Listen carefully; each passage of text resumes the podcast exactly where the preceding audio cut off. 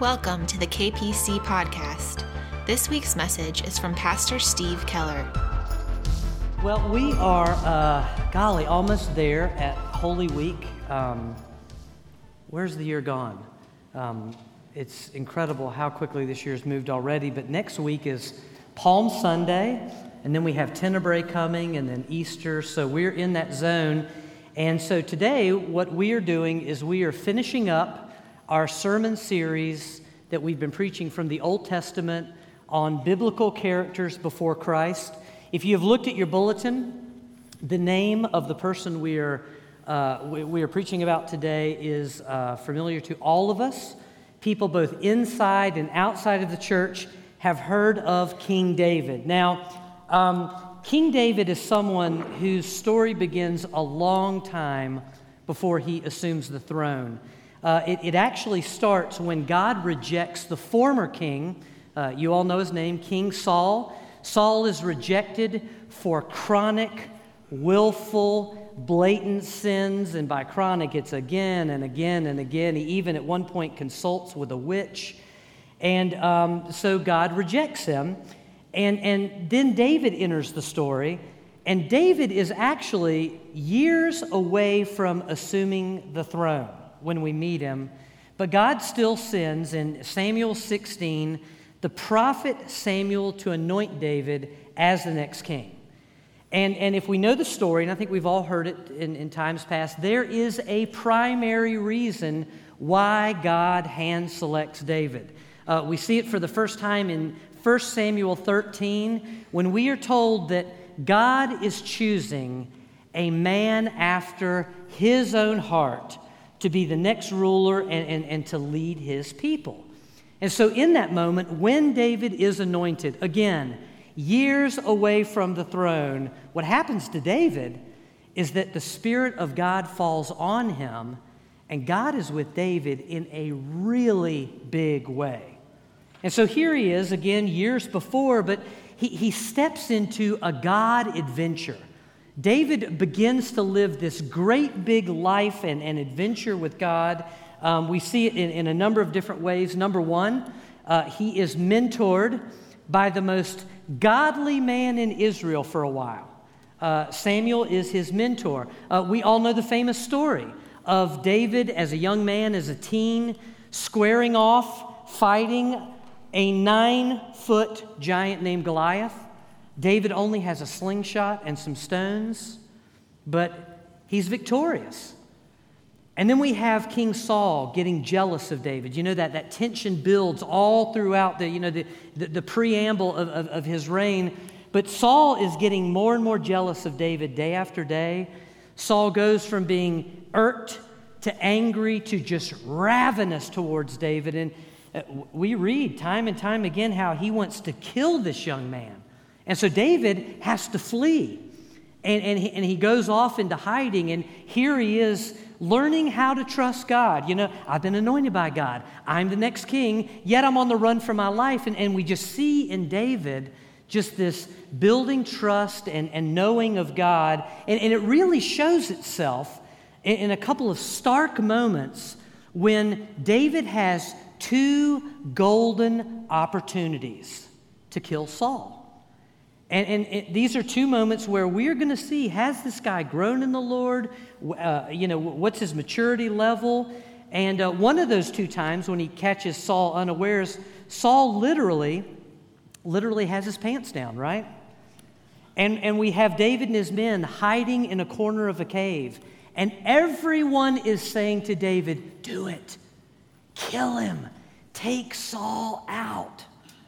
But David spares his life. In fact, both times David spares Saul's life.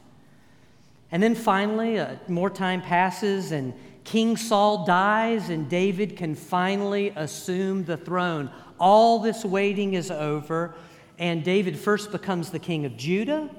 A little later, he becomes the king of Israel. And he all that training was for something, that one of his first acts is he has got to recapture Jerusalem from the Jebusites as a brand new king. A little while later, he's got to go and fight against the Philistines who have attacked Israel, and he defeats them. And then finally, David is allowed to bring the Ark of the Covenant back into Jerusalem. And the Ark of the Covenant is the presence of God. And it's just this high moment just showing everything that God has spoken and everything that God has done. And, you know, we read this, we see all of this, and we just say, you know, David is off to an unbelievable start as king. Never has there been a man like this, where godliness and authority and power and goodness all just come together, and God's blessings are just raining down on Israel. And that's not just my opinion. That's actually God's assessment of the situation as well. Listen to 2 Samuel 7, 8 through 10, and verse 16, where God speaks about David. He says, David, I took you from tending sheep in the pasture and selected you to be the leader of my people Israel. I have been with you wherever you've gone. I've destroyed all of your enemies before your eyes. Now, I will make your name as famous as anyone who's ever lived on earth. I will provide a homeland for my people Israel, planting them in a secure place where they'll never be disturbed. David, your kingdom will continue before me for all time, and your throne will be secure forever. And the bottom line of all this brief history is that, by all accounts, David is the man, right? He really is the man after God's own heart. How could we dispute it? Well, yeah, but there is that one thing, right? Which, of course, we're going to talk about today. So let's pray, and then let's look at all of this together with that one thing. Father God, we rejoice in what you've done, Lord. We look back at the Old Testament, and we have seen Jesus again and again and again, Lord. We've even seen the dynamics of what Christ will do in the lives of all of these forerunners. And so, Lord, today we just open our ears, we open our hearts, Father God. We say, have your way in us as we place ourselves underneath the life-giving word of Jesus, the life-giving word of God in Jesus' name. Amen. All right, so let's talk about that one thing, right? We have all of this, glory, majesty, beauty, just incredible adventure with God. And then after all of this, we turn a very dark corner with David, don't we? We turn this very human, tragic corner in David's life where with all of this in place, all of this God adventure and wonder in place, David one day from a distance sees a woman. He sees a woman named Bathsheba, and the Word of God says she is beautiful, but not only is she beautiful, she is bathing. And temptation strikes David. David in this moment is inflamed with lust for this woman. And every one of us who have ever read this story, we have this Hollywood slow motion reaction when we read this. And together our hearts all cry out, no, David, no. But David gives into it. As so many others in history have, he gives into this. And he abuses his power. He summons her to himself. He takes advantage of Bathsheba. And David, the Word of God says, sleeps with her. And in this moment, what's happened is David has not just broken one of the 10 Commandments, he's broken two. Number 7 and number 10. David has coveted his neighbor's wife. And he's committed adultery with her. And so right here, David is in deep spiritual danger. He has opened his heart and his mind to darkness and to sin. And yet we all know that God is the God of redemption, right? We sang about it today. It came at Colleen, spoke it beautifully. We know that God is the God of love. We know that restoration comes from God whenever a person is repentant. So now our hearts are not just crying, no, David, no, because David's already done it. Our hearts are crying out, repent, David, repent. In the name of Jesus, repent of this. Well, David's response to this is he then has her husband killed.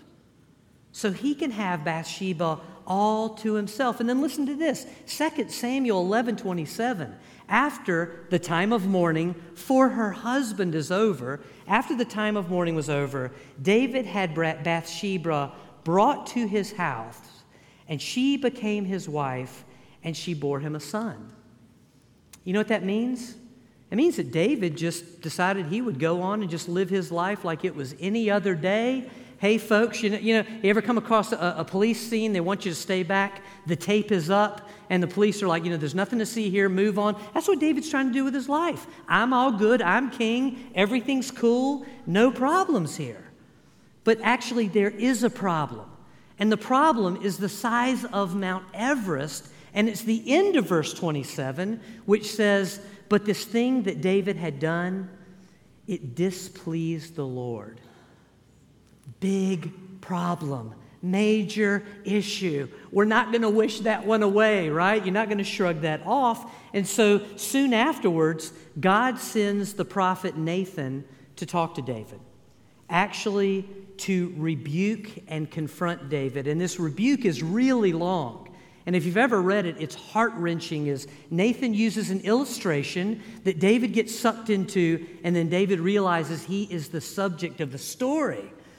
But Nathan, in essence, says, look, David, what has happened to you? God made you king. God hand-selected you. God gave you this kingdom. And this kingdom, it is a slice of heaven on earth. David, if you had ever needed anything, God would have given you whatever it was you needed.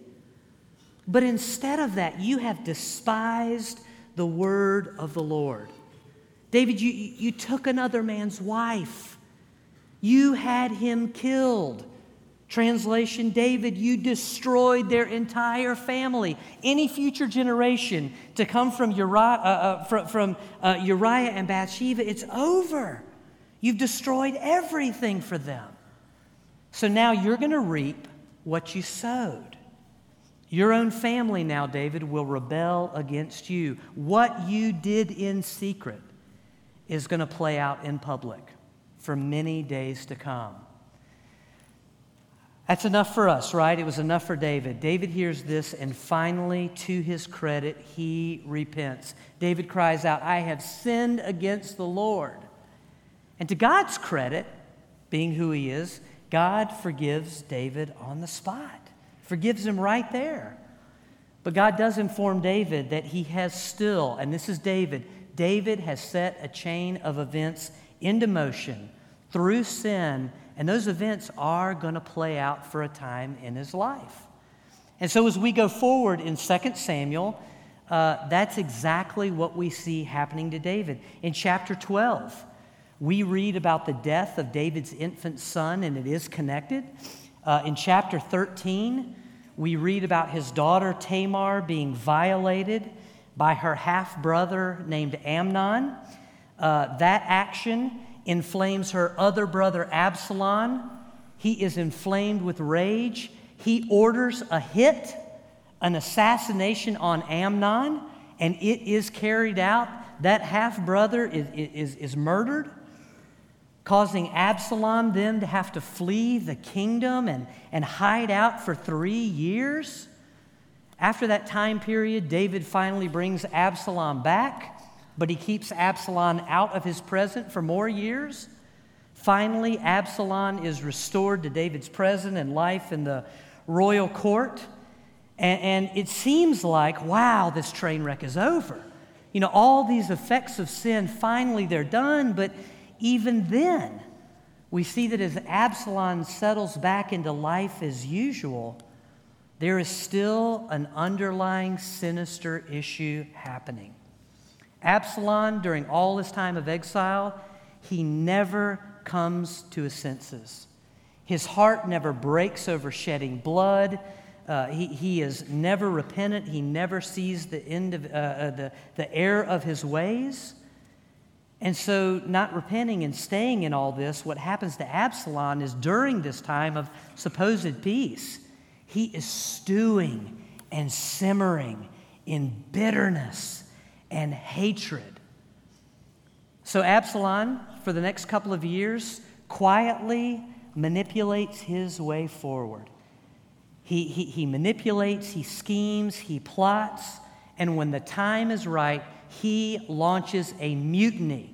And I use that because we're in a naval town. Launches a mutiny against David, and he almost takes over the throne. It gets so bad that even King David has to flee the throne for a time as this tug of war. Who will have the throne? Will it be Absalom? Will it be David? Back and forth this thing rages until David finally gets the upper hand.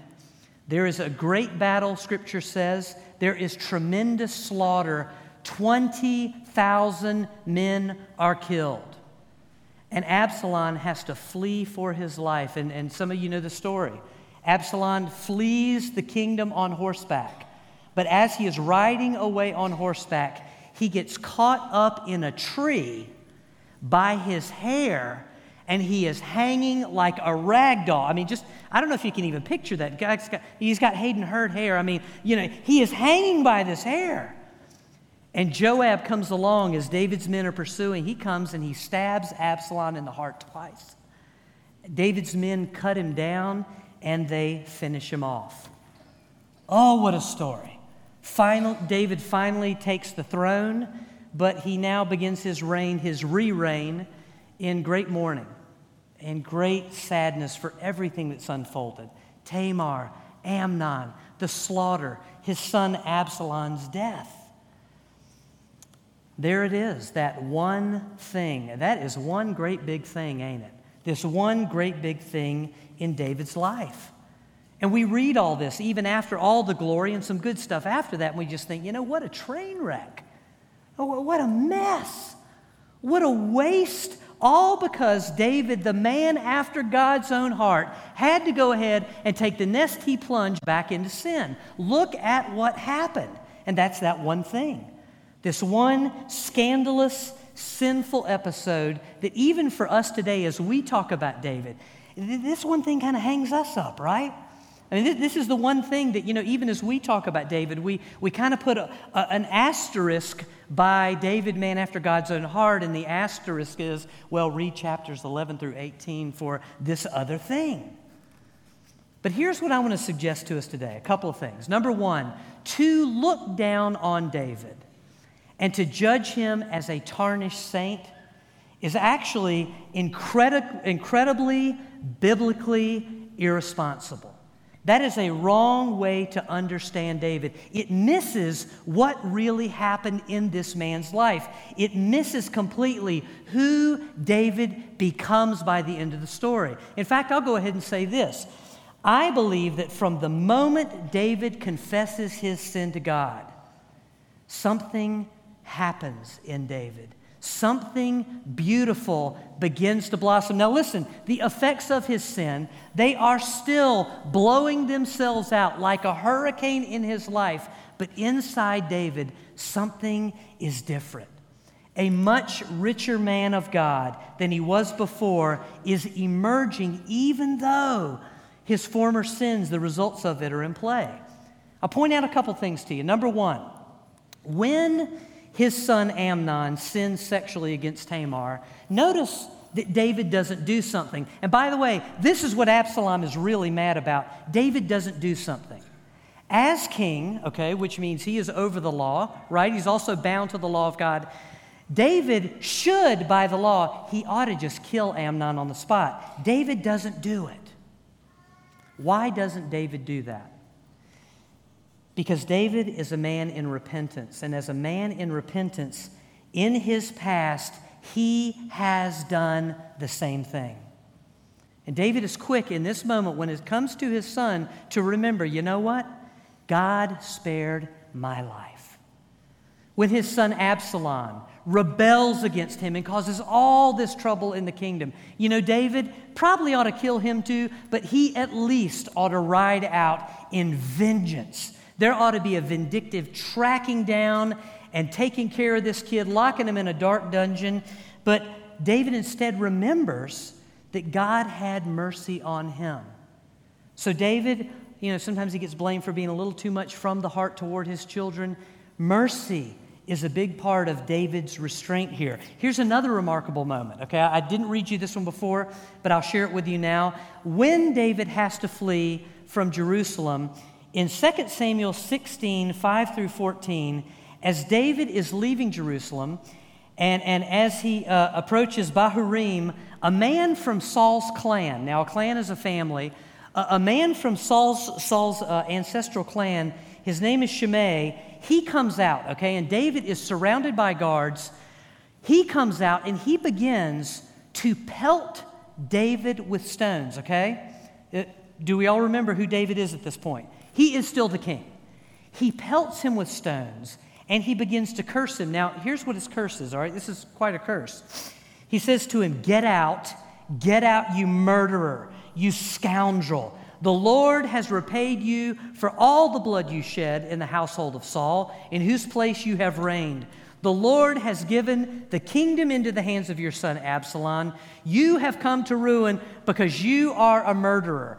As he's saying this again, David is being hit with stones and dirt clogs, anything the guy can pick up. And one of David's guards, he hears this in verse 9, and I'll tell you, he's had enough. He says this to David.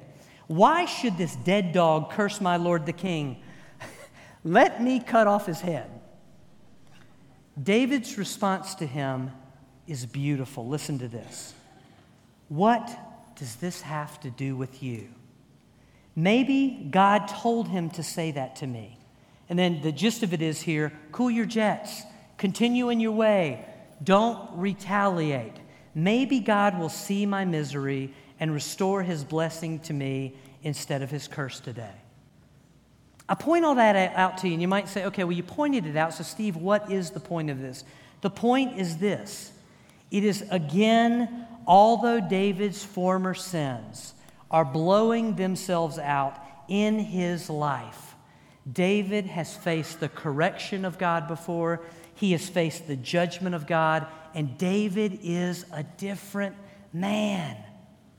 Brokenness and humility are a very real part of this king. And we might wonder, wait, he was good enough to lead before. No.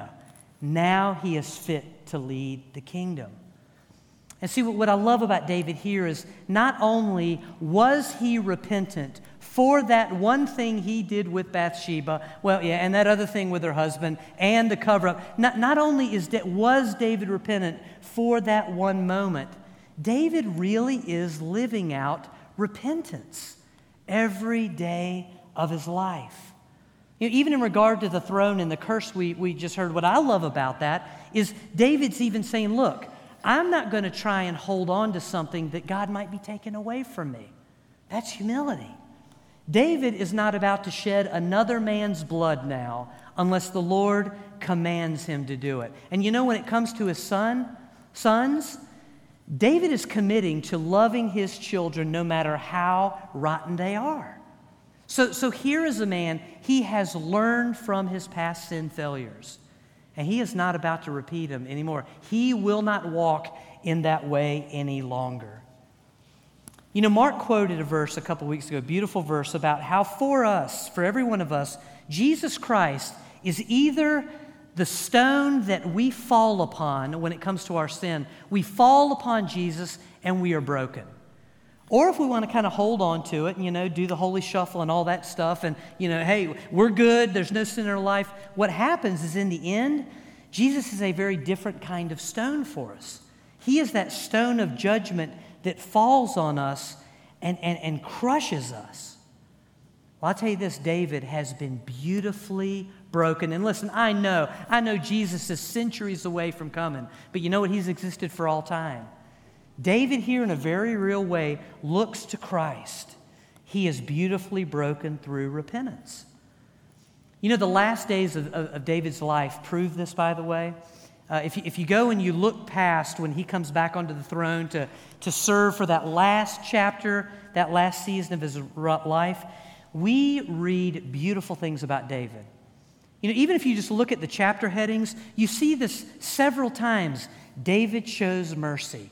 David shows kindness. Again and again and again and again. You just see the benevolence and the generosity and just the lavish love of a man who really is close to Christ. We see David as king and warrior still being victorious for God in battle. We see one other thing that blew me away. I'd never really realized this before, but as I was studying, I saw this. Do you remember what Nathan said to David when he began his rebuke? He said, David, you have despised the word of the Lord, right? The end of David's life, he is a man who is in love with the word of God. You know, you hear him quote things, you hear him say things, you know, you hear him refer to other prophets, but there's also a book of the Bible called Psalms, 150 chapters. David wrote over half of those, just pouring his heart out back and forth with his love of God and love of the law. David is a different man. And brothers and sisters, here's where I want you to be encouraged today. When it comes to being a man after God's own heart, or a woman after God's own heart, a child after God's own heart, when it comes to being a person after God's own heart, it is not, and there may be a chain that falls to somebody right here, it is not about being perfect, okay? David had a perfect track record before this, right? Being a person after God's own heart is not about being perfect. A person after God's own heart, instead, they live out a life of repentance. That moment that they experience, their cross moment when they say yes to Jesus, they don't ever graduate from it, you know? Have you ever heard somebody tell their testimony before and they go, oh yeah, you know, I repented? Talking about that one time, they live in the shadow of repentance. The shadow of the cross is on their life the whole time. They live repentance out. And what that means is that when they fall, and by the way, will we fall? Please say yes, because anybody who says, hey, I'm all good, I never sin, 1 John says that person is a liar, the truth of God is not in them. But listen, when they fall, they get back up. And Colleen, like your encouragement, said, you know, when they get up, what do? They turn back in God's direction. Time and time again, they return to the Word of God, the love of God, the worship of God, the life with God. And you know, we have a contrast of that in the story we talked about today. The flip side of that kind of life is Absalom. You know, Absalom is a young man who never repents. You know, he holds on to his original assumption that he had every right to kill his brother, and he holds on to his original assumption that he has every right to hate his father and overthrow his father. See, all of Absalom's life, what we read, and it ends up being a short life, is he just goes further and deeper into darkness, into sin, into bitterness. And in the end, what happens to Absalom is God judges him. God takes him out. I didn't explain this earlier, but it's really interesting and it ties into the sermon. So let me explain a little bit about that horseback thing real quick. Why do they kill? This is the question. Why does Joab kill Absalom? Now, David has told him, hey, whatever you do when this battle is over, do not kill my son. Joab rides up with some other men on Absalom, and they see him hanging there, and they kill him. Why do they do it? Why do they disobey the order of the king? Here's why they do it. Deuteronomy 21:23 says this, "Cursed is anyone who hangs from a tree." That was a verse that was known to everybody in the ancient Near East, okay? By the way, that's how Abraham knows. Have you ever, Abraham's walking up the mountain with his son Isaac. God has said, he will be the sacrifice. Take his life as an act of worship to me. Abraham gets all the way up there, lays his son right out, prepares, the angel stops him and says, no, don't do this. I know you fear me above all else. So Abraham knows his son is spared, but then Scripture says he looks over and he sees something. Do you remember what it is? It's a ram. And what's the ram doing? He's caught in a woody plant by his horns. He is caught by his horns in a thicket. In that moment, Abraham knows, there it is. It's caught in a tree. This is what will be cursed instead of my son and be sacrificed. Folks, in the same way, Joab comes up on Absalom. He sees him hanging by a tree. He's got the order of a king, but still he knows there it is, God's judgment. And Absalom's life ends right there. Absalom ends his life under the judgment of sin. But David, on the other hand, who I think we all can agree at this point, he was a pretty good sinner for a little while. David ends life free from the sin that once held him in chains. And folks, that's the gospel. That's Jesus. That's the cross. That's the hope we have, every one of us. But I'll tell you, even this morning as Christians, we can be in one of two camps or one of two boats, whatever, one of two fields. We can give in to sin like Absalom did. Even as Christians, we can waste the life that God has given us. Or we can be very much like David, who even though he's pre-Christ, he looks to Christ. And he is restored, he is renewed, and he is resurrected. So this morning on this Communion Sunday, as we go to the table together to partake of the body and the blood of Jesus Christ, let me ask you a question. This is the question that I've been asking myself all week as I've been preparing. How are you doing when it comes to sin and repentance? How are you and I doing with it? Are we making the most of opportunities that are before us all the time? What opportunities? Opportunities like worship. Opportunities like prayer. Opportunities like communion. Are we using those opportunities as the people of God to turn in God's direction through confession, repentance, and forgiveness? Or do we find ourselves like Absalom? And by the way, I've found myself like this more than once, but like Absalom, excusing our sins, blaming sins on other people, acting like we're all good, but we know the truth. Inside, we're wasting away in bitterness, offense, and darkness. This morning, we have an opportunity to just step toward God for communion, not to be something that's trite and once a month, check, we did it, but for this to be a time for us just to turn in the Lord's direction with whatever it is, whatever's out of line, to seize the repentance and the grace that is before us. The last thing I ever want to be a part of, I don't want it to be true in my life or in any of your lives, is for us to be people who make a mockery of the cross of Jesus Christ. But instead, we embrace the love, the life, and the sweet, sweet mercy of Jesus. And then we just go on to live a life of freedom and a life of repentance. Thank you for listening to the KPC Podcast. For more messages and information, visit kpc.org.